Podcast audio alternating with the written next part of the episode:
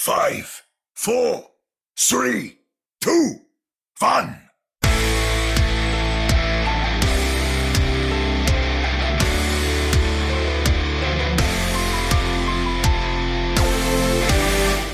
Welcome to another bonus episode of the Ready Set Pwn podcast, your premier podcast for the Toronto Defiant and the Vancouver Titans. I'm Chris at Lightforce, back in the host seat, stealing back the podcast from that one man watch point takeover by the solo extraordinaire artist, Jordan at Sir Dr. JM. I'm going to call you Sir Dr. Deadlift JM moving forward. But welcome back, thank you, Jordan. thank you. I, uh, I I heard from the fans. They all reached out to me on Twitter and said, "We don't want you in the host chair. Bring back Chris." Uh, there was there was a hashtag trending mean- for all of you know at least two minutes. Hashtag Bring back Chris. Yeah. So I had to concede. I, I will admit I was quite surprised that one of those fans was your mom. Please, you think my mom? uh, hey, I mean, so I mean, this is completely off the rails. Absolutely not Overwatch League uh, related. Um, but on my Vancouver Canucks podcast, my co-host Anna, her mom listens to our show and she comments in that. And so it's so awesome that at least one of the two mothers listens. I could not for the life of me, you know, walk my mom and how to listen to podcast, but she knows I have one. So I mean, maybe my, that's my parents know that I uh, that I have my own and that I'm on one. Um, but yeah, I don't I don't think my dad really listens to podcasts. He's pretty tech savvy, but I just I don't think he has ever had any interest. So Hmm. Well, if he did, do you think uh, Overwatch League would be uh, the area he gravitates Uh, towards? Hard to say. Uh, maybe maybe if we had a team in Calgary, I'd take him out to an event or something. But uh, still working on that. Well, I mean, the reason we're going a little uh, screwy here is we've done something we have never done before, where we have recorded essentially a daily show over the course of four days. Uh, and uh, truth be told, I think we bit off more than I thought we could chew. Or let me rephrase that: I bit off more than I think we could all chew. But uh, thank you, Jordan, for being here. You know, every step of the way. Uh, Omni, uh, Omni Strife, he's actually uh, dealing with some uh, things outside of the podcast in the real world, which quite frankly take greater priority than any of this. Um, but I'm truly appreciative of, of the efforts of both of you, obviously with the show, but then everything that you've done, including, you know, picking up the slack last night while I was out gallivanting around downtown Vancouver. So thank you. It was so fun. much. It was a lot of fun, honestly. Uh, and and the Toronto organization, Overactive Media people, uh, were really great hooking all this up, hooking us up with uh, some some press access, albeit virtually. But uh, it was fun to make some connections and uh, you know get to be quote unquote in the room with uh, with some of the players Mhm. and coaches and staff. So Agreed. It was pretty cool. And again, for you as a listener, I mean, that access that we're able to provide you is simply because of, uh, quite frankly, you know, Overactive Media, Toronto Defiant, that organization were the ones who made this happen for us. They reached out to us and, and ultimately, you know, provided us an opportunity to, to connect you with them. And I, I, I know we have talked very candidly, but also, you know, very highly of, of everything that that organization does. And, you know, I think it would be remiss for us to not uh, not thank them. And then trust me, uh, I will be thanking them for for many moons to come. But let's talk a little bit about the final day of the summer showdown, uh, finals Sunday as it was being uh, billed.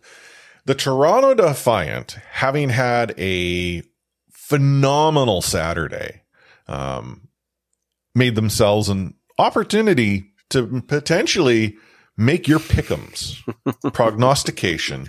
yes, I would say that. Uh, I, I hope you and Alex were both surprised at how close my my pickums came to true. Hey, it it okay. Well, close to true. I honestly, considering who won, spoiler alert, Dallas. I don't know the way Dallas is playing. If there's really anyone that was uh, in a position to be able to to beat them, but getting the teams correct. Uh, yeah, it was that was something else. But uh, we will uh, obviously recap uh, the uh, the day that was, share a few thoughts. We've got some behind the scenes uh, access, a conversation with Moby Dick, a question or two that he had answered uh, for us, and we'll leave you off with the the Dallas Fuels press conference. Everything that they had said, you can hear it for yourself without our interjection. you'll get that at the end of the show. But before we get there, let's dive into the payload. Moving the payload! Join me! After a thrilling match last night or yesterday, I mean, I guess it depends on perspective, where the Toronto Defiant beat the Florida Mayhem three to two uh, in uh, what I can only describe as a banger of a match. There were some high, high hopes that the Toronto Defiant would be able to continue that momentum against the San Francisco Shock, who arguably um, are the you know number two team in this tournament. Uh, Dallas obviously being number one, clearly, but also after beating the Shock there, and not to suggest that Toronto had a, a significant hill to climb. But everything that we saw them do uh, to get to this point, the dominant win over Washington, the just outright beat down of the Houston Outlaws and everything they did to beat this Florida Mayhem team who came out of nowhere. Like, I, I, there's a part of me that wonders, did they throw the match against Houston just to take the quote unquote easy route? Because the Houston that played, or the Florida that played against Houston was not the Florida that played against the Titans, the Spitfire, or the, or the Defiant. But again, the Defiant get through. So again, going into this match, Jordan, I know your pickums had Toronto winning, but having seen and witnessed everything that you had, did you were you still confident Toronto was going to win this match? Uh, the San Francisco match, I wouldn't go as far as to say confident, um, but I thought they stood a pretty decent chance. Um, I, I think one thing that has become more and more clear over the season uh, is the fact that the San Francisco Shock, I think, get by largely on individual skill. Now, it's probably the highest mm-hmm. level of indi- individual skill we see on almost any team. Um, you know, the East notwithstanding, just because I don't follow them as closely. Um, but I think where you've seen the Gladiators edge them out before and other teams is the team play. It's working as a team, working as a unit, working as a group, and not having one or two superstars, but having a team that works together and makes everyone look like a superstar. And so mm-hmm. I think that even in this tournament, that was clear. Uh, the way the Vancouver Titans played against them, um, the, their match against Houston, and then finally the match against Toronto. Um, it was even in those matches, even in the match against Toronto, it was clear at times that when Toronto is able to work as a team, they look like that top caliber and the San Francisco Shock get by with proper getting amazing picks. Actually, I think I mean we'll go into the match, but uh, Kaluge was kind of a standout to me in in the match. I think Kaluge mm-hmm. actually has been uh, had a very impressive uh, showing on on Junker Queen. Um, but going into that final uh, against Dallas, I did think that Dallas was going to do exactly what the Gladiators did to the Shock. Um, they were going to show them that yeah maybe some of our players uh, don't have as high a skill ceiling, but us as a whole, as a unit, we raise each other up. We know each other. I mean, that's one thing about Dallas is that they played basically the entire team played together last season. Uh, they have an existing relationship mm-hmm. with their coach and everything like that. Um, and I think that's really, especially in this meta, that was going to shine above the individual skill no matter what. Yeah. And, you know, prior to the actual match itself, that was actually a, a, comment that had come up in the broadcast is that there was some concern that the way the San Francisco Shock played was not as sort of yeah. a cohesive unit. It was through the not maybe deadlift of proper, but you know, pour it mm-hmm. into proper and hope he can make yeah. it happen.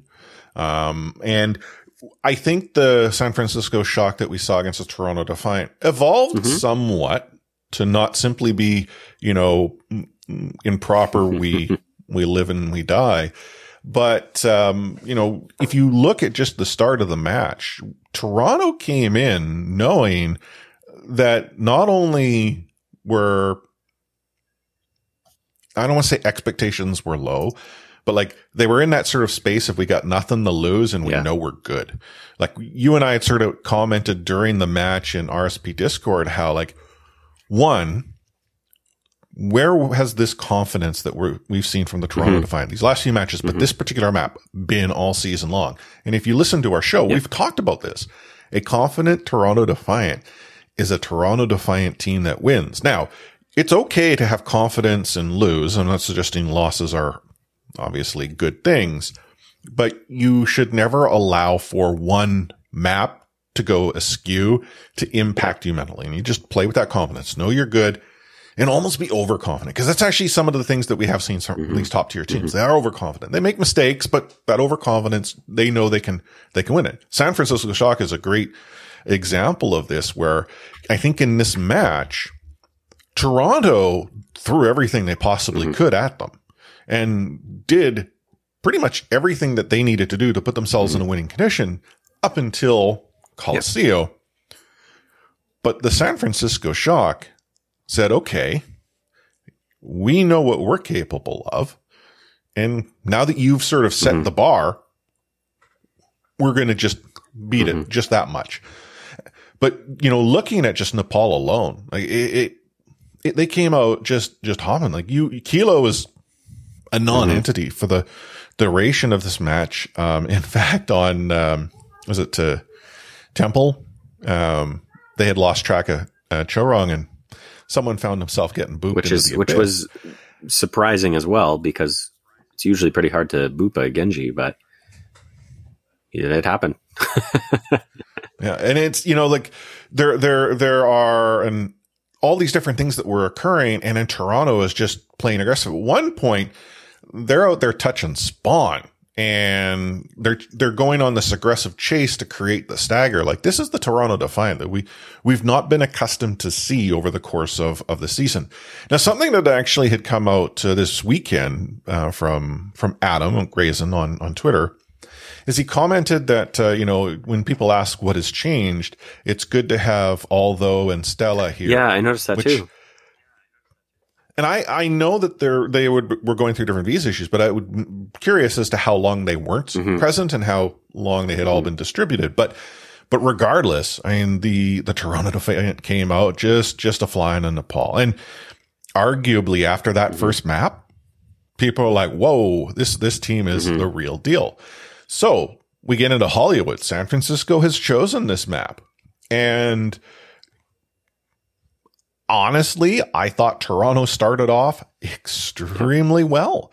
Um, they, they had momentum. Uh, they were able to go in and chase the San Francisco shock off of, off of the high ground after capping the first point. In fact, you know, arguably on, on point A. But what the shock were able to do was then stall the Defiant, burn off enough that clock that the Defiant ultimately did not get to that, you know, the, the studio cap and therefore a second point cap into the studio. And again, it, it creates this condition of San Francisco knowing there's where we need to get to. Yeah, it, it almost it felt like it, you know, worked against the uh, Toronto Defiant uh, being on the attack first, right? Because then it sets that win condition for uh, for San Francisco, which unfortunately was was not quite uh, as far as they would have liked it. I'm sure.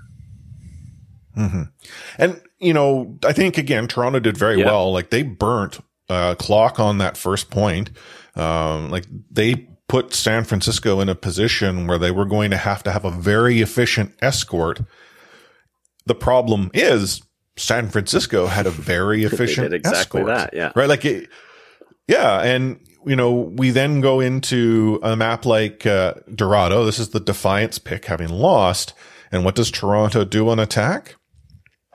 They get out of spawn relatively well. It took a bit to get the payload, you know, under, th- under through the overpass, but at no point was Toronto not That's- getting picks. And I think the alt economy is then what really swung into Toronto's favor. Yeah, progress wasn't there, but uh, like Heesu had Bob. I think before they were coming through, I want to say Chorong had his beat pretty Yeah, quick. Yeah, that's. I mean, everything you're saying is is totally right. Like it wasn't like one team was steamrolling the other. It was a lot of sort of uh, or at least at the very start, it was a longer, drawn out fight with with nobody really getting picks, but everyone just building percentage. And then eventually, I think uh, I think things opened up with with Heesu getting a pick on Violet, and they were rolling from there. And and it Mhm. looked good, just like Hollywood. It looked good. They had um, plenty of time. They they got the cart moving relatively quickly, um, or in the case of Hollywood, they capped relatively quickly. Um, and again, it just it looked good. It didn't look bad. It looked like a top tier team uh, pushing back against another top tier team. Honestly, And I mean, we haven't pointed out Kilo had at this point switched over from Sojourn Yep. to Ash. So this is almost proving what what uh, Heesu had Mhm. said to me. Yeah, Ash is viable. I think we can make it work. Provides better utility, and it's interesting because we've not sen- seen many people go from Sojourn to Ash to play the Yeah. the mirror. Now, the thing about this though is the San Francisco Shock. Once you get into that, you know, third point in in inside, they were able to to slow that Toronto uh, Defiant progress down. And again, we know where we need to get to, and the the problem here is that Toronto did extremely well just out, out of spawn. I think they won two team fights. There was little progress. But then uh, I think it was Kilo got a pick on Heesu. Toronto smartly withdrew, but that progress that San Francisco then got allowed them to continue the push. And we started to see maybe the investment of of some alts that uh, shouldn't have been, um, like Hotba, for instance, uh, just before they went through doors, popped a rampage in a in a fight that okay, maybe it's 50-50 but the I believe if I remember correctly, um, Toronto didn't have the the support supremacy, and so when they weren't able to follow up, Kaluge, I mean, he had his rampage and he held on to it. Um, and when San Francisco wins that fight, now you've seen this shift. And at this point is when Proper started to, to become a little more dominant. Like he was constantly going through the flank. And, you know, you had pointed out when you look at the Toronto Defiant, who would you say they were trying to take down? um, I'm honestly not not sure. Uh, did I did I say something earlier if I- today? No, no. So you would actually say something about who San Francisco is focusing. But if you were to go in and look at what was who is Toronto trying to focus, I think maybe proper, but I actually would agree. Maybe it's the I don't know. Like it wasn't very clear who they wanted to go after first. What was San Francisco doing? Yeah. Where's Hotba? Let's Yeah. delete him. Like there is a point on on Dorado where proper is just chasing Hotba around and lining up shurikens Mm-hmm. To his head, yeah, like the and, and entire that time. was- I mean, it's th- this little bit of a sidebar, but this is so much fun because we have so many comparison points from this tournament. We literally can look back to every single day in the tournament, and we have uh, a match to look at. And in you know the case of yesterday, we have two matches to look at. So it was really interesting to compare this match, or in past days to compare previous matches to the others, because we saw Toronto doing well at so many different things, and we saw how other teams were able to do well against them, particularly Mhm. Florida against Toronto. So when Toronto played, I know I just said Florida, but when Toronto played Houston, they were able to focus down uh, certain players very quickly, and it was clear that Houston was not focusing down Hotba, and he was getting some really impressive rampages. He was hitting three or four on almost every one. He would drop down seemingly out of nowhere and get a ton of them, and then they would just clean it up. But then against Florida, we saw that they kind of identified that, and they were playing a lot more split up. They were not grouping up together or as tightly as Houston did. And so when we come to this match with San Francisco, they I don't know if they necessarily identified that from one of those matches, but they basically took the the third option and said, "Let's get him." And Hotba was going down so frequently; he was not hitting a ton with those rampages. It was it was almost like a combination um, of or an adaptation of what Florida did, where it seemed like with Florida, Hotba was only ever able to get maybe two, maybe there was the occasional three um, with his rampage. But then it seemed like against San Francisco, I don't know that Hotba was able to land more than, you know, more than a couple big rampages the whole match, which was a problem, right? That's that's a big part of why Toronto was able to get those picks against Houston. Um, is because they were hitting so many rampages, so many big rampages. And then on the opposite side of that, you saw, I mean, again, in, in my opinion, Toronto not necessarily focusing down someone. Um, it was almost like uh, when Heesu would be targeting someone, you didn't necessarily see a ton of focus on that person. Whereas I kind of think maybe that would have worked out better if Heesu had been able to call out, you know, I'm focusing on Violet. And uh, everyone that can tries to, you know, collapse on the same person or um, not necessarily collapse in physical distance, but just in, in focusing their attacks. Um, because that seemed to be what uh, San Francisco was able to do. The number of times I have in my notes that Kaluge had a really good rampage or Kaluge just pushes in and the rest of the team works with him to to jump on whoever he's attacking. Um, I, I kind of think that, like I said earlier, you know, I think Kaluge was almost the difference maker in this match. Yeah. Oh, he was. And in, in fact, I would, I'd have to agree that, you know, despite Proper starting to pop off, Kilo becoming effective, it was really what Kaluge was able to do and the dominance that he was able to assert. Like on Dorado, really the only moment as to which maybe Kaluge had even made a mistake was just before they got inside. He pops his rampage, um, in a, in a clear fight that was over. Um, like it, it I actually had commented how, you know, Hot Hotba actually hit around the corner and yet the way the Junker Queen alt hitbox is apparently yes, hiding I, behind a wall doesn't protect you. like, but I mean, I think it was like a, a 1v3 and Kaluge is just like, yeah, I'm that OP. Um,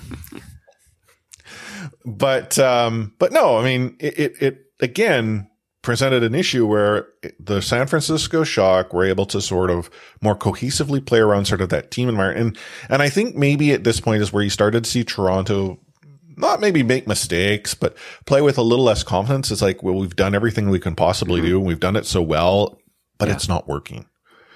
Right. And unfortunately, they were able to go and keep that payload moving once they got it inside. And, and Toronto just had no real ability to, to slow it down. There was a point where maybe uh, Heesu Bob could have been the mm-hmm. difference maker. Um, but the where, you know, position as to which he threw Bob, San Francisco just goes and hides behind the wall. And then it's like, well, there was our, our last yeah. chance. And, oh well, well, and, and to, I mean, to your point, like that was something that I think in a lot of ways, I actually thought was a really good ap- adaptation on Toronto's part is towards the end of this map, as as you mentioned, you know, uh, there was a point where Heesu throws the bob, and it looks like it's going to split up the group and uh, hold them off long enough to burn some of the clock, but and maybe get a pick or two. But San Francisco basically just says, "That's okay, we'll give you the space." At that point, they also had a bob, I believe. They had a couple other ults, so mm-hmm. they just I think they had a they had a bob and a they just wrap blade, around behind a, that sort of center area, hide a little bit, let the bob run out, then they push back in. And when I am talking about the adaptation on Toronto's part, I actually thought they kind of took that, or or you know maybe subconsciously took that into the push map, which we come into next, which of course was Colosseo. Yeah, and you did actually see a number of times where. I mean, to the point of the map, it really did work out that there was this kind of tug of war quite often where San Francisco would be pushing in, and if they had an advantage or they got a pick early, Toronto would back off. And then it would swing the other way, and Toronto would push in. Maybe Heesu opens up with a pick on Violet, which did happen a, a few times, um, or a pick on someone else. And San Francisco would say, okay, mm. there's no point investing in this fight. And they would back off. And I kind of really felt like it wasn't until partway through Dorado that we started to see Toronto play that game a little more. And then, like I say, moving into uh, Colosseo, we did see that um, quite a quite a few times actually. Well, and and that's where I mean to that point in Colosseo, like the first minute of the map yeah, was and just in that main first right? lane like, kind of thing. I don't even know what to call that area. And then and then Kilo got caught out of position, tried to slide by Heesu and mm-hmm. deleted him. And the moment that occurred, you saw Toronto push, and yeah, to your point. San Francisco withdrew. And yeah, and then once uh, Kilo was sort of back within within range, uh, San Francisco got a pick, and uh, proper ended up actually getting two, but Toronto was in the process of withdrawal. Yeah. It just, they had, they had committed the push and then suddenly it's, we're caught, you know, trying to go the opposite It's actually direction. so funny to hear you say that because if, if I read my notes exactly, it starts with Twilight gets a pick on Kilo. They're pushing in hard. San Francisco disengages. And then it says Prop, Proper gets a pick on Heesu. Toronto oversteps, San Francisco pushes back in. Like that, that was the story of this Yeah. match. Yeah. And, and I mean, coming out of that, that essentially that initial fight, Proper had like 75% Mm-hmm. of an alt charge. Um, and be getting that first alt that differentiated the progress. San Francisco was able to build a relatively big lead. And to Toronto's credit, they played smart. They were able to go and at one point, I think, get close to where San Fran had it. Like San Fran had been stalled just before the, the butt scratch. Toronto had tried to return the favor, but this back and forth that took place, San Fran came back. They met in the middle and I, I want to say it was, was Chorong that might have been dropped pretty soon. I, I, I don't think it was Twilight. Um, but when you lose that one support or you lose your, your junker queen, that shift can be a little too dynamic. And, That I, and again, that, that's where San Francisco then finally, they just got too much progress. Toronto was in a position where they would have almost needed a miracle the, the moment you're talking about, I think, um, if I'm not mistaken, it was just before uh, San Francisco capped the that first kind of checkpoint. Uh, Chorong went Mhm. down, and he was, I think, at 96 or 94, 97 percent to his sound barrier. And if it had just come a few seconds later, he might have been able to drop that, and it would have stopped uh, stopped San Francisco's ability to take control. Um, I also have at that moment that that proper actually had pulled blade, um, but and it ran out. But because they got that pick on on Chorong, it didn't matter, and they took the fight, and that Yeah. then enabled them to get that checkpoint. And we know how dangerous that that first, well, the only checkpoint in a push map can be. Yeah. But uh, regardless, again, you know, Toronto did everything they could possibly do. San Francisco on this particular day happened to be the better team. I mean, it may be possible that San Francisco is a better team on most days, but Toronto did not roll over. And honestly, when we talk about, you know, 3-1 scores as being close, this was a close 3-1. Toronto in really, I mean, the only map where it was a clear winner, Yeah. Colosseo right? Toronto, Toronto had a, a heck of a run on Hollywood. Well, okay, no, Nepal. Toronto clearly won Nepal, but on Hollywood and Dorado, yeah, San Francisco got both. And it's it's maybe championship Well, and, and it does, you know, looking back at this match and looking at just looking at the the score and reviewing the notes on how everything went and and all that fun stuff. Um, I I really feel like if Toronto had managed to, um, you know, I, I think most likely if they had gotten another map, it would have been Dorado. I think they they had maybe the nicest map there outside of Nepal. Um, if they had managed to get that, uh, even if they lost this push map and then it went back to control, it could have been a totally Oh, I- different story. Like, how much fun would that Agreed. have been if it went five?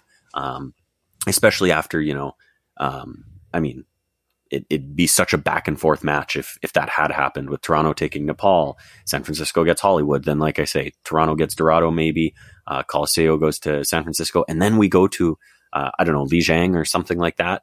Um, oh, it, it just would have been so exciting to go to five in front of the home crowd, uh, all that Mhm. stuff. Um, you know, could it could have been the prophecy could have come true. It could have been the Dallas against Toronto match that I had hoped for. Yeah, agreed. So the way the post match press conferences went is we would normally get two players from the winning team. And in this particular case, because San Francisco was going to have this quick turnaround and have to play Dallas, we were told beforehand there's a good chance we won't be able to have anyone. Um, the league then came back sort of midway through this match saying, Hey, we might be able to maybe get players from, from the losing team. They might but not want to talk. you know, guarantees. yeah, and I mean, we sort of get that. And then they had said uh, Moby Dick is going to to join, and so well, this is phenomenal. We'll be able to you know speak to the coach. And I was curious because I felt Toronto had done everything that they could possibly do well. And I'd asked Moby Dick, like, you know, based on this, was there anything that you might change, um, you know, in hindsight to, to do something differently outside of win? Obviously, everyone would love to be able to just change that magical mode. Um, and here are his thoughts on that. 일단 저는 물론 저희를 이긴 샌프란시스코 쇼크가 잘해서 이긴 거겠죠 아무래도. 근데 한 가지 아쉬웠던 거는 저희가 이제 할 수 있었던 플레이들이 정말 많았고 그 상황 속에 주어져 있던 저희가 약속을 해놨던 혹은 이제 그 상황에서 내릴 수 있었던 결정들이 좋은 결정들이 너무 많았는데 아무래도 어 모르겠어요 선수들이 좀 압박감을 느꼈는지 그 상황 속에서 좀 더 급하게 게임을 했었고 그러다 보니까 이제 저희의 실수 혹은 손해가 너무 많이 이, 그 오다 보니까 예, 거, 그 부분에서 좀 많이 아쉬웠던 것 같아요. 사실 개인적으로 뭐 쟁탈전에서도 저희의 전략은 잘 통했다고 생각을 하거든요. 근데 이제 화물맵 넘어가면서부터 저희가 운영적인 부분이나 혹은 그, 그 템포적인 부분에서 갑자기 이제 저희가 자신감을 잃어버리는 상황이 나와버려가지고 그것 만 아니었다면 솔직히 이길 수 있었다고 생각은 합니다. San Francisco Shock uh, won against us, so I would say that they did uh, a pretty good. perf- Uh, they showed a pretty good performance coming into um, losers finals. But I guess from our end, I guess one thing that I really want to point out is that there were the moments that we could have made the players a place, and there were situations that we needed to uh, make a good uh, team-based decisions. But I think uh, I don't know if it was the pressure that they're getting uh, in terms of like um, co- going into the winners uh, finals. Uh, sorry, losers finals, losers finals, or uh, the long run that we had throughout the tournament. But they kind of like rushed themselves, and then it piled up the mistakes and um, the losses that we shouldn't have made. Because I think uh, we showed our good strategy and performance as a team in control maps before. So um, as we move into hybrid and escort maps, I think in terms of how we operate the game and controlling the tempo of the game, I think our players kind of like uh, lack the confidence into it. So if we were able to overcome that, uh, I think we could have actually won the match.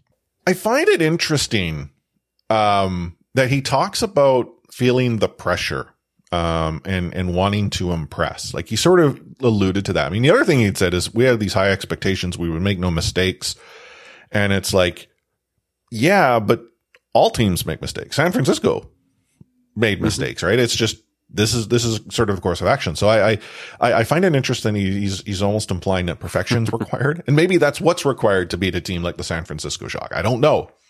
But the other piece of the, the puzzle is you sort of talked about the pressure and the nerves and wanting to impress because again, it's, it's home team in front of the home crowd. And this has been sort of a common theme. Like, you know, every, every press conference that Toronto was in, I believe the question came up. Hey, what do you think about the fans? What do you think about the fans? What do you think about the fans? They're like, Oh, we love it. It's great. It's the energy. We're feeding off of it. In fact, Moby Dick was asked about, uh, that, uh, that experience and, and what he thought about the fan response. And he actually said, you know, we fed off the energy. It inspired us to, to do so much more. And even when we were down, the energy just sort of helped recharge us and get us refocused. He talked about how it helped him sort of refocus and reengage and, you know, try to plan the, the next effort.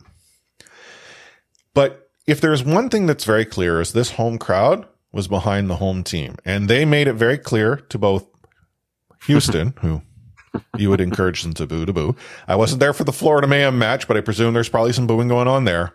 And when San Francisco Oh, had yeah. come out on the stage, th- they got Oh, yeah. booed too. I was very pleased to hear that. Now, why am I bringing this up? Well, we'll, we'll talk about it in a quick moment. But uh, when San Francisco returned to the stage to take on the Dallas uh, Fuel, the Toronto faithful let the San Francisco Shock know who they might be cheering for between the two teams. And suffice to say, there seemed to be a lot of Fuel fans that had not been attendance earlier in the weekend there for that final. So I don't know if one, they all, they all flew in for it or two, Defiant fans decided, you know, the enemy of my enemy is my friend. But they not only sort of booed the San Francisco Shock, they made it very clear, even throughout all the matches, who they were supporting. Now, I, who knows? Maybe that helped Dallas a little bit. But uh, the match itself was, I'm not going to say clearly one sided, But pretty one sided. but pretty pretty one sided. Yeah, like you know, the map one Lijiang Tower kind of looked like it could go both ways. It's like, oh man, we're in for a barn burner of a match here, and then uh, Dallas goes and you know they drop one, they get two. Okay, cool. Dallas wins one. San Francisco chooses Hollywood. Same sort of feel here. Oh, this could be a barn burner. Dallas just goes and decides they want to win it. Then they choose Dorado, and Dallas just outright shuts down the San Francisco Shock. Shock choose Colosseo and find out what it feels like to be a Toronto Defiant team who just got beaten on Colosseo because guess what? The Dallas Fuel just outright dominant at this point. And I mean, it was clearly Hanbin. I mean, one of the things that uh, we had talked about earlier is how Kaluge really sort of amped up his game against the, the Toronto Defiant. Hanbin was just having a yes. field day with the, the San Francisco Shock. But this also sort of plays into the team cohesive. Like Moby Dick was asked who he thought would win. And he actually said prior to this match, oh, Dallas is going to have an easy win. Yeah, Proper's a great player and all, but Dallas actually puts the proper amount of support not trying to have a play on words there, but the, the required support into Sparkle and plays a much more team oriented game where San Francisco doesn't necessarily support themselves properly and they don't play well as a team, which I found interesting because I would have argued that San Francisco sort of had been, but you had raised this earlier. San Francisco is a group of very talented individuals. Dallas, maybe not as talented in every role, but I don't think there's anyone out there that can argue this team knows each other so well that it's like, it's very 2019, you know, Titans. Yes, yeah, they, they were, I mean, and, and that's, that's the story of Dallas, right? They, you know, last season, um, they had basically the same crew and, um, I think if I recall last season, they started off really hot together, um, kind of waned over the course of the season. Um, but they remained a solid team and a, a top performer for most of the the season. I mean, it's funny to look at the um, Toronto match versus the Dallas match here because other than Nepal in Toronto and Li Jiang in uh, in the Dallas match, it is the same map set, and all of the scores are actually almost the same, except increased by one on both sides. So you know, mm-hmm. uh, against Toronto, uh, Hollywood went two one for San Francisco, and against uh, Dallas San Francisco, it was three two. So it's actually very funny because they they had a almost a warm up match against the Toronto Defiant uh, in terms of San Francisco, but yeah. ultimately every everything you said you know is is correct. Dallas Dallas was the better team and and they showed why. Yeah, agreed. So in a moment We'll uh, we'll bring you the entire press conference uh, with the uh, the winning team. They brought out uh, pretty much everyone uh, with the Dallas Fuel and a couple of uh, badges. Um, but the reason why I was wanting to talk about how the fans had clearly chosen a favorite favorite is that just a couple of hours ago, Violet made a comment about the fans. Uh, he starts off by saying Toronto fans were overwhelming because it was Toronto's home stadium, but nevertheless, I'm so grateful to Shock fans who cheered hard, and I'm sorry that I couldn't repay you with the victory. GG's. Okay. No, no problem there. And uh, he, however, follows it up by saying, and there's one more thing I want to say when I play against Toronto. I think they can hate us because it's Toronto's home stadium. But even in the final, I don't think Toronto fans need to be sarcastic when we appear. he was salty because they weren't and, cheering for them. Well, and see, this is the thing. I, I, I will concede. I have a very North American mindset. And it could be that maybe it's sort of Western European too.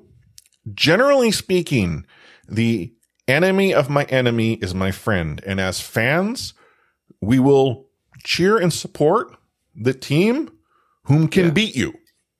Right? Like I, I'm a, I'm a, you know, traditional sports fan. I'm a very big Vancouver Canucks fan. I hold a grudge over the Boston Bruins, probably will forevermore. And there are many times where if given the opportunity, I would be more than happy to support any team that Boston Bruins might be playing it. Right? Like it, that is how this thing will be for Violet to come out and say this, and I know there's very few that'll probably read that and say like, "Oh yeah, man, I totally agree," or "I totally disagree." I mean, maybe there is, but yeah, yeah. Um, I I'm kind of with you about the enemy of my enemy thing. Um, as as a whole, I would cheer for Dallas over San Francisco. Um, I I very much am am it for me personally. It just depends on who's playing. Um, but I, I understand the mentality of you know there are people who say, well, if we were in third and you know the San Francisco Shock beat us, then I hope they are the winning team. It means we got beat by the best. I understand that mentality. Yeah. Uh, I personally just would have chosen uh, Dallas over San Francisco. No, and I, you know that, and that's the thing is, I also want to make it very clear. Like he's saying that fans um, don't think Toronto fans need to be sarcastic when we appear. I'm presumptively believing he's referring to the booing. Like I'm not suggesting that there should be any derisiveness, um, any derogatory nature to these cheers. It is quite clear you can either be, you know, supportive of the opposition or, you know, express your displeasure. Um, I am you know, a, a person who generally gravitates towards the quote unquote Bronx cheer, which in traditional sports, for those that don't realize, is when you sarcastically cheer the team you're supporting because they've done something that they may not have been. So a, a common example is a, a player who has been playing well when they finally make a, a relatively routine play and the fans cheer like as if they're the person had won the championship. That's the Bronx cheer. And that, that I'm maybe not as big of a fan on, like, but I, I understand why people do that. But like, I'm sorry. If you're not the team I'm cheering for, you're going to hear nothing for me and I'm going to go out of my way Yeah, to cheer for the other team. Yeah. Uh, anyway, uh, let's bring the uh, Dallas Fuel on into the podcast. Uh, hi, uh, congrats on the win, obviously. Uh, I kind of wanted to start off actually with something we talked about earlier in the tournament. Uh, it's actually for Sparkle. Uh, you mentioned how happy you were to be playing Genji so consistently again in this meta. How does it feel to be proven as the best Genji in the West, at least once again?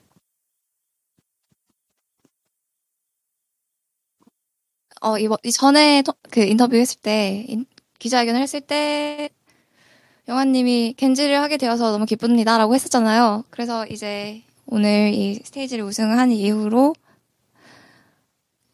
어, 서부에서 겐지, 어, 를 최고로 잘하는 선수로 거듭난다는 것 자체가 어떤 의미인지, 그, 어, 기분이 어때?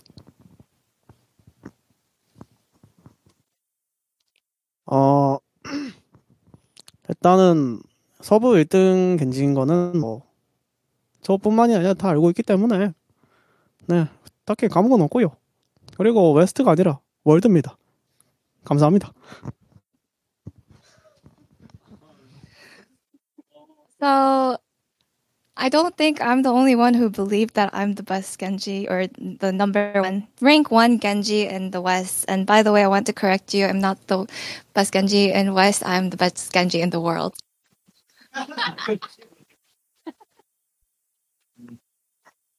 Uh, and then yeah, this is going to be for each player like eventually, but we'll start with just these three. Um, just tell me who each of you think was uh, your your tournament MVP uh, one by one. 이건 아마 알아들었을 것 같은데 이번 토너먼트의 MVP는 누구라고 생각하는지 한 명씩 돌아가면서 얘기할게요.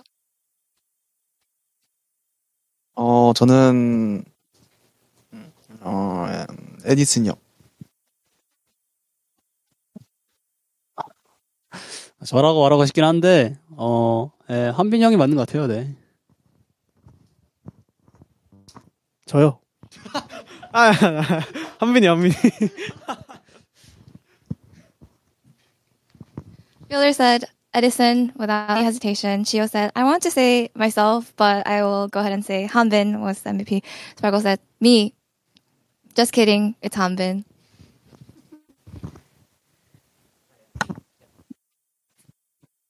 Um, this one's for Chio. So joining a roster that's known for having great synergy um, this season, how did you manage to not only fit in but also kind of add your own color to the team?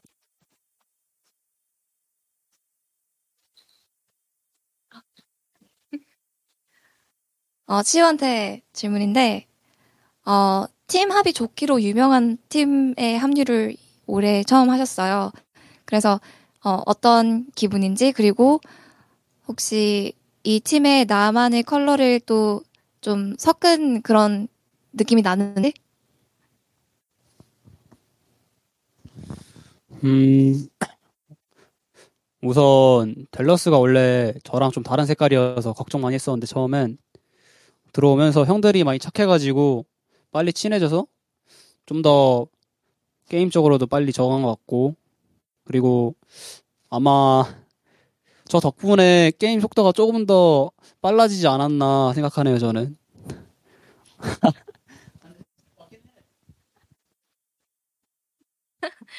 Uh, so at first I was actually pretty concerned because I had always believed that Dallas has a sort of a different color than what I like to do, and my own color might be clashing. But uh, everyone around me, so they're like kind of like my older brother. They were, they're all really sweet and wholesome. They made sure that I adjust to the environment and kind of melt into the team very, very fast. And I feel like ultimately that's why um, with me being incorporated into the team, I definitely have been able to successfully help with the team finish things faster. And then Sparkle started laughing at him and he's like, it's real.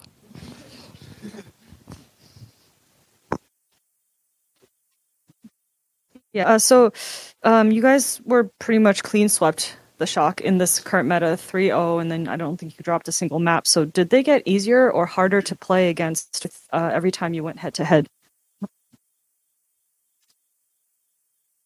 저희가 어제랑 오늘 둘 다 쇼크를 상대로 맵 하나를 지지를 않았잖아요.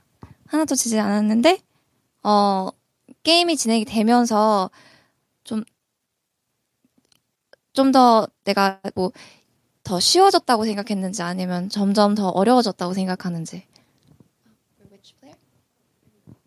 아무나. 누가?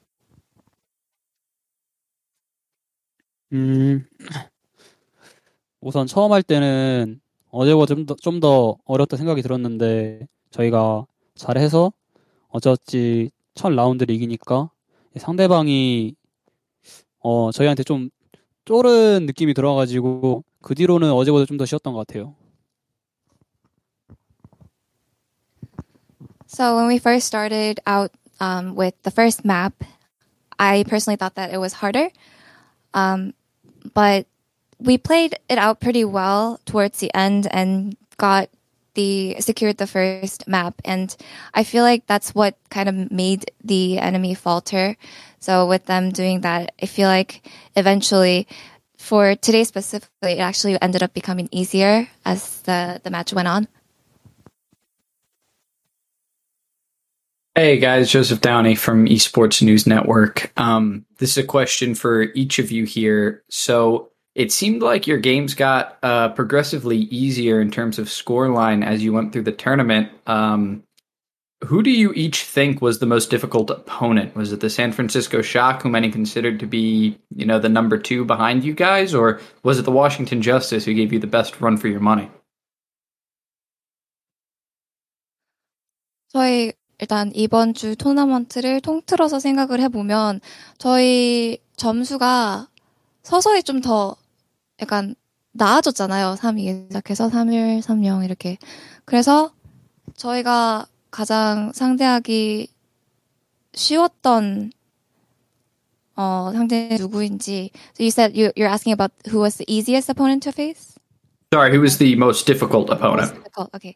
상대하기 가장 어려웠던 팀이 뭐, 어, 누구였는지.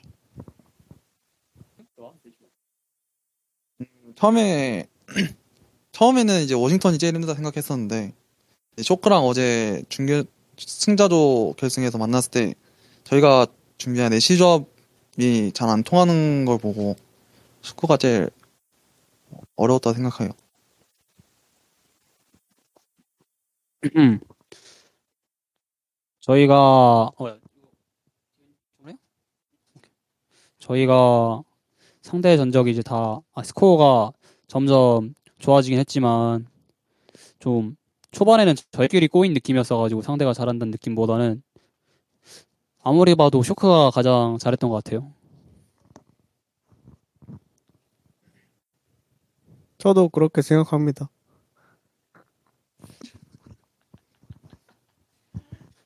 Fielder's answer was, at first, I definitely thought that Washington was the most difficult opponent, but yesterday after facing Shock, um, we realized that the Ash comp that we had been preparing, um, wasn't really working against them, and that's why I want to say my answer for the most difficult opponent so far is was Shock, and Chio's answer was, I'm sure, uh, the match score kind of gives away an idea or like it might give away the wrong idea. Um, I know that we have uh, improved day by day, but what actually happened at the beginning of the tournament was that we were a little flustered ourselves instead of the enemy being good. So I would also have to say that um, Shock was the most uh, difficult opponent, and Sparkle says I agree with him. Got it. Okay. Thank you guys very much. Congratulations. Thank you.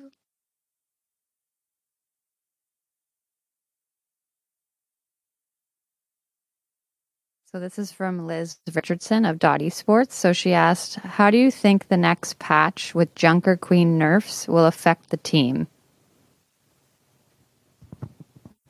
다음 패치에 정커 퀸 너프가 들어오는데 그게 우리 팀에게 어떤 영향을 줄 것 같아요? Uh, did Liz want to ask a specific player for anyone? I feel like she would want to hear from Hanbin actually. Okay.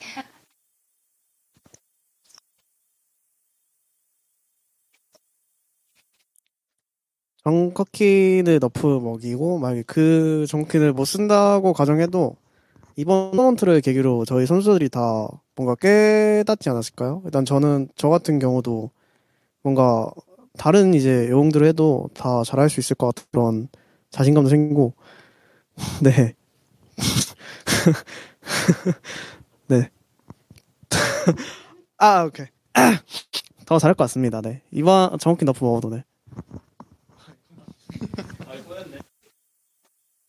Oh, okay. Uh, we can ask again when Hanbin's there. So even after the Junker Queen nerf, I believe that uh, throughout this tournament, we all learned that we, the entire team, all the players are really good at playing any of the heroes. So if there's any comp that is thrown at us, we're, we have gained enough confidence throughout this tournament that we know that we will pull it off. And even with the nerf, I think our team will perform really well despite that. Okay. Um, so um, it was a nice moment having Hanbin kiss the trophy first. What was the meaning behind that request? And for Hanbin, what was your reaction to that? Like, how did it feel to kind of be in the center of that stage and, you know, have that moment with the trophy?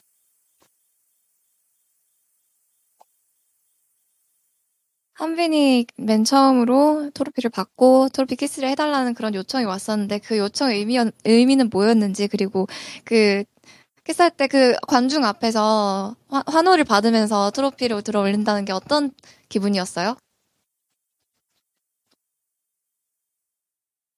그냥 말하면 되죠. 어.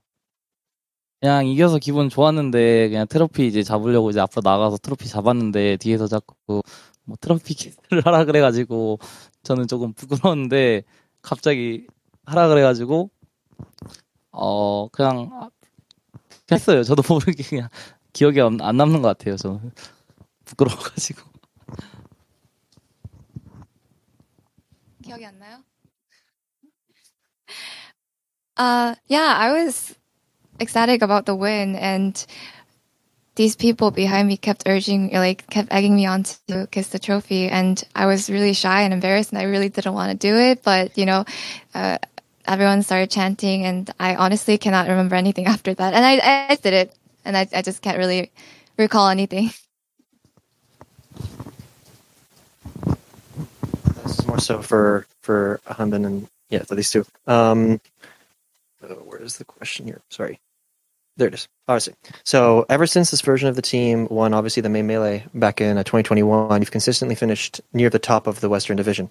Uh, but now you're back at the top again. You know, getting that first place. Uh, how do you feel about winning it with this variation of your roster?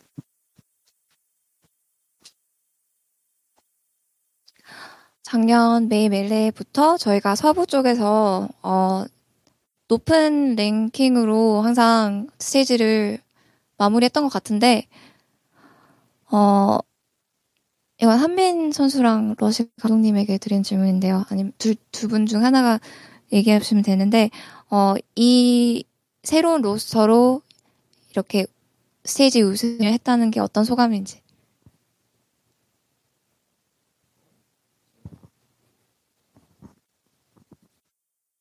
어, 일단, 솔직히 저는 이번에 새로운 로스터 들어오면서 이제, 이제 치오 선수는 이제 리그에 처음 왔고, 이제 에디슨 형이랑 이제 처음 맞춰보는 건데, 이번에 에디슨 형이 조금 솔직히 키도 크고 좀 무섭잖아요. 그래서 이제, 이제 제가 못하면은 이제 갈굼받고 그럴 줄 알았는데, 생각보다 잘 맞고 저랑 합이 되게 잘 맞더라고요. 그래가지고 그냥, 진짜 그냥 지금 멤버의 상태로 가면 진짜 다 이길 수 있을 것만 같은 자신감이에요, 지금. Yeah, so we have had some changes in our rosters this season, and we have Chio, who is um, basically spending his first year in the league with us, and Edison, um, that we get to um, synergize with for the first time in the league. And as you can see, he is very tall and scary, and I thought, you know, I expected to be flamed whenever I just do badly, but he's nice and we actually get along really well. We um we have good chemistry, so I feel like if we keep on going with the current roster, um we can definitely win the championship.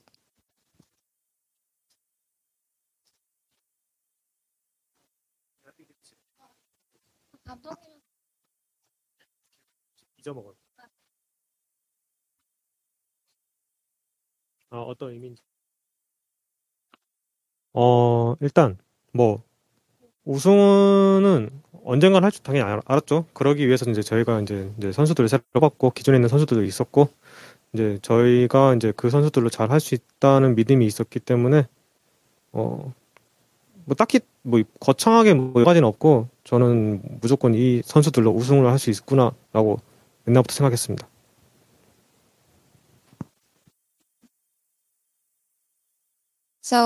I had already known that we could definitely win with this roster. Um, this is how this is just how I built the team, and with the new players coming in that that we picked, um, I knew that they're more than capable of doing their job and that they can play well, and I definitely believed in them.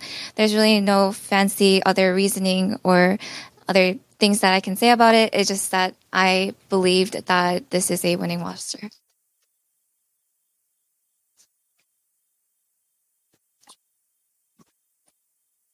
Um, this is for um, Edison. So you've come close to winning, um, I guess, a title or a trophy um, a couple times um, in your Overwatch League career. So how does it feel to finally um, be able to call yourself like a tournament champion?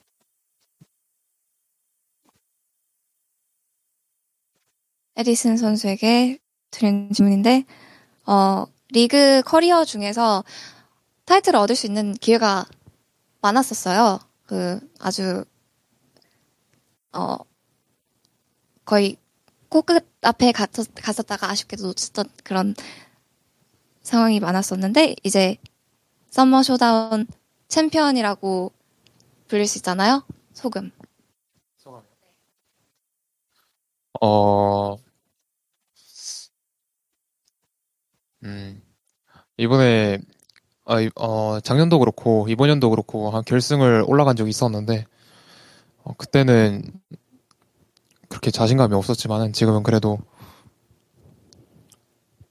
팀이 되게 잘하고 있어서, 그런 자신감을 얻고, 어, 결승에서 되게 열심히 한 것 같고, 그리고 지금, 기분이 매우 좋긴 한데 그래도 너무 쉽게 이겨버려서 그냥 뭔가 우승을 했다는 느낌이 잘 안 나는 것 같습니다. 네. Yeah, so I've made it to the finals a couple times this year and um, the last year as well. And I feel like what I lacked was confidence. And now, currently with my current team, um, we're doing very well. And I think I gained a lot of confidence through this tournament. And I worked really, really hard this finals. And I'm really happy, but it feels like this victory came so easily for us that I- it still feels sur- sort of surreal to me.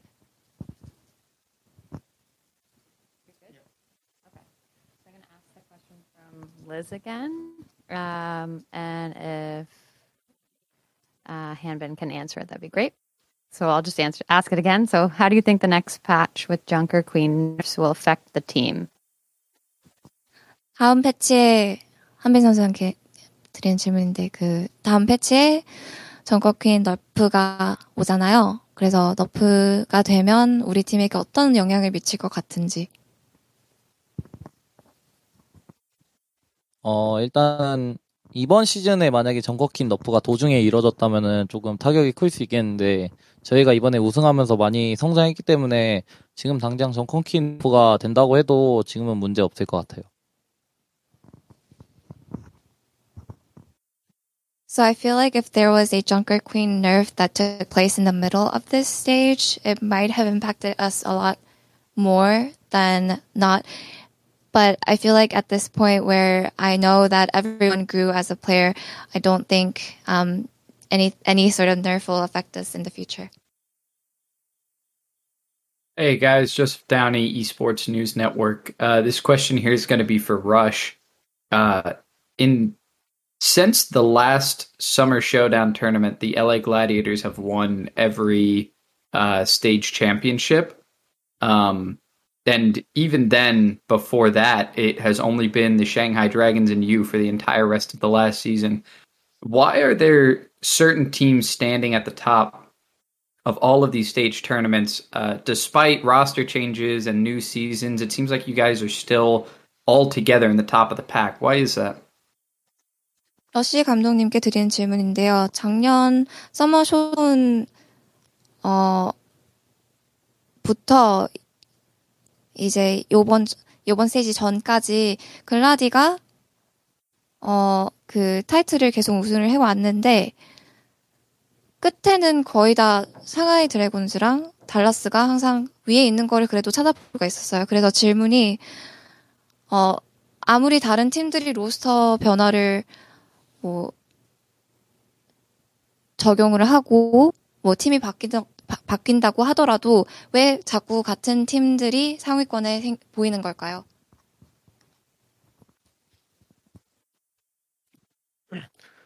어, 이제 일단 상하이랑 이제 저희 같은 팀은 이제 이미 이제 작년부터 거의 강팀으로 이제 다 이제 실력이 올라왔고 그런 팀들이 그래도 좀 못할 때가 있을 수도 있겠지만 금방 이제 또 다시 회복을 하기 때문에 그래서 항상 지금 최근에까지 이제 뭐 이번에도 상하이가 우승했고 저희도 이제 우승했고 다시 또 그 이제 어 이기는 방법을 또 좀 더 빨리 깨달았기 때문에 다시 잘 하고 있는 것 같아요. 그리고 항상 잘하는 거는 또 뭐 원래부터 잘했기 때문에 그거는 그런 것 같습니다.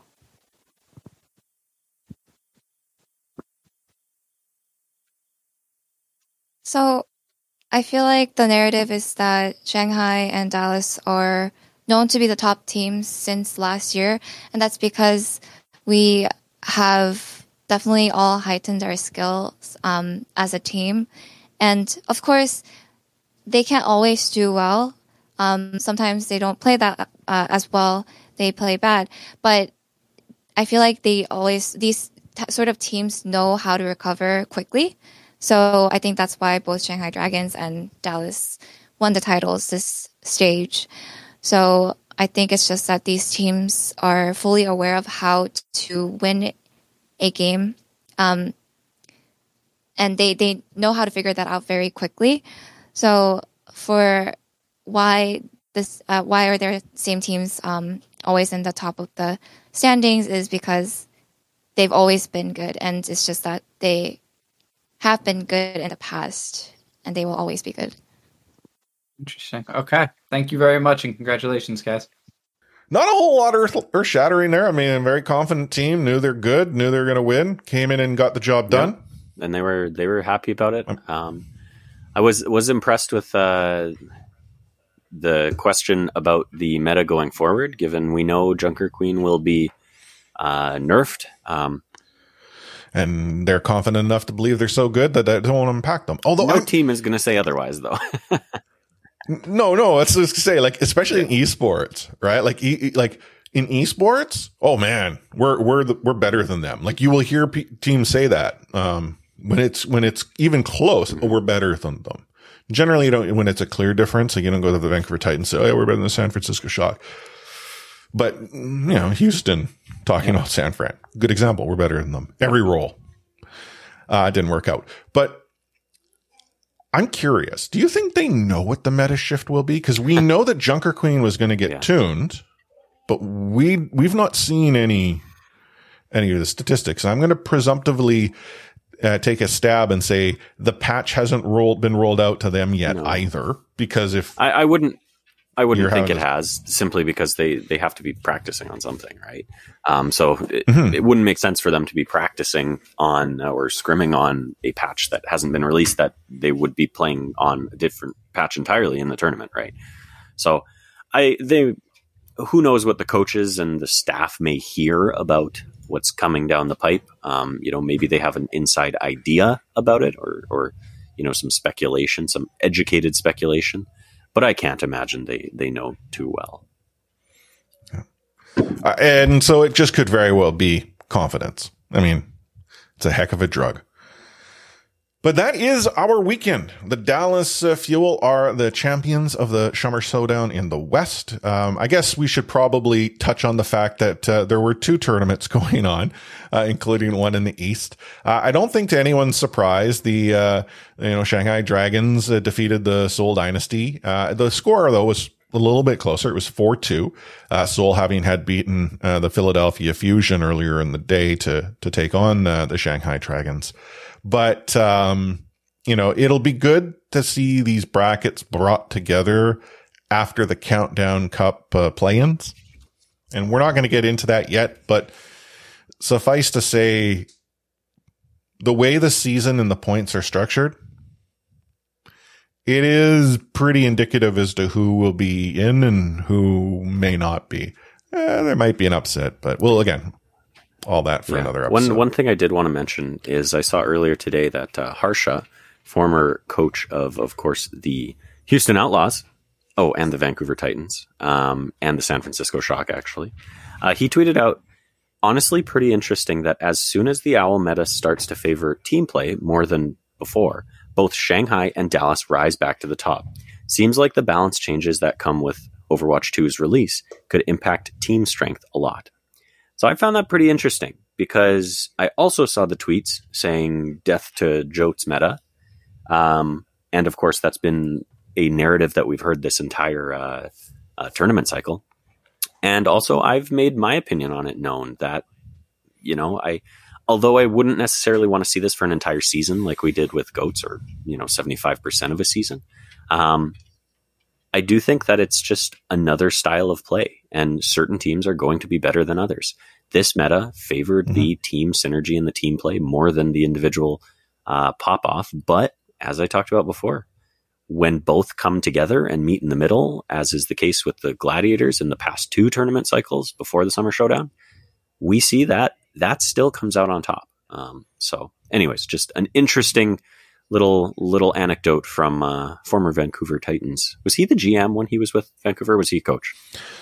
I think So I believe his title was director of operations at one point, but that might have been self. and he was kind of doing a bit of both, wasn't he? He he was yeah he was doing everything. Like I don't think that was you know any anyone would suggest otherwise. Maybe except for the Vancouver Titans executive The organization tree. because well, and that's the thing is in, in that season there wasn't an organization tree. It, it, it, It was team, Tim Holloway and his quote Yeah. unquote team. Right. And, and there was some thought that maybe Luminosity might have been involved in the picture, like Steve Maida. But again, it was so unclear. All I know is that uh, at that point, Harsha did a lot.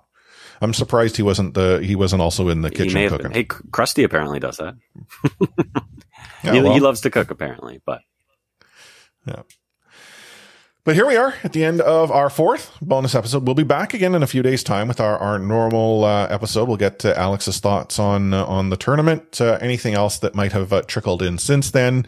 Um, to give you some uh, insight as to where we will go next, uh, we'll have a weekish of real no Overwatch League action, obviously. Uh, so in a week or two weeks at time, we'll have uh, Samson, who you Vancouver Titans fans will probably know of, maybe a few Toronto Defiant fans too.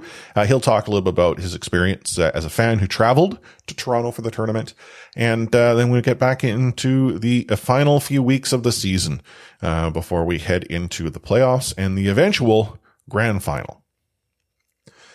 Obviously, as always, make sure you take part in the conversation in RSP Discord. That's discord.io slash ready set pwn. Uh, it's a great place to just hang out, have a conversation. Uh, today we were talking about whether or not working from home is a good thing or not. Uh, it's to give you an idea of what sometimes occurs when Toronto and Vancouver are no longer in action. We, as a group, collectively talk about life. Uh, you can also obviously follow us uh, on social at Ready Set Pwn is uh, who we are and always, you know, share your thoughts, comments. Tell us uh, how awesome we are or how awesome we're not. Any and all uh, comers will be conversed with. But on behalf of the deadlift, Jordan at Sir Dr. JM, Omni at OmniStrafe, myself, Chris at Lightforce, signing off this episode with catchphrase.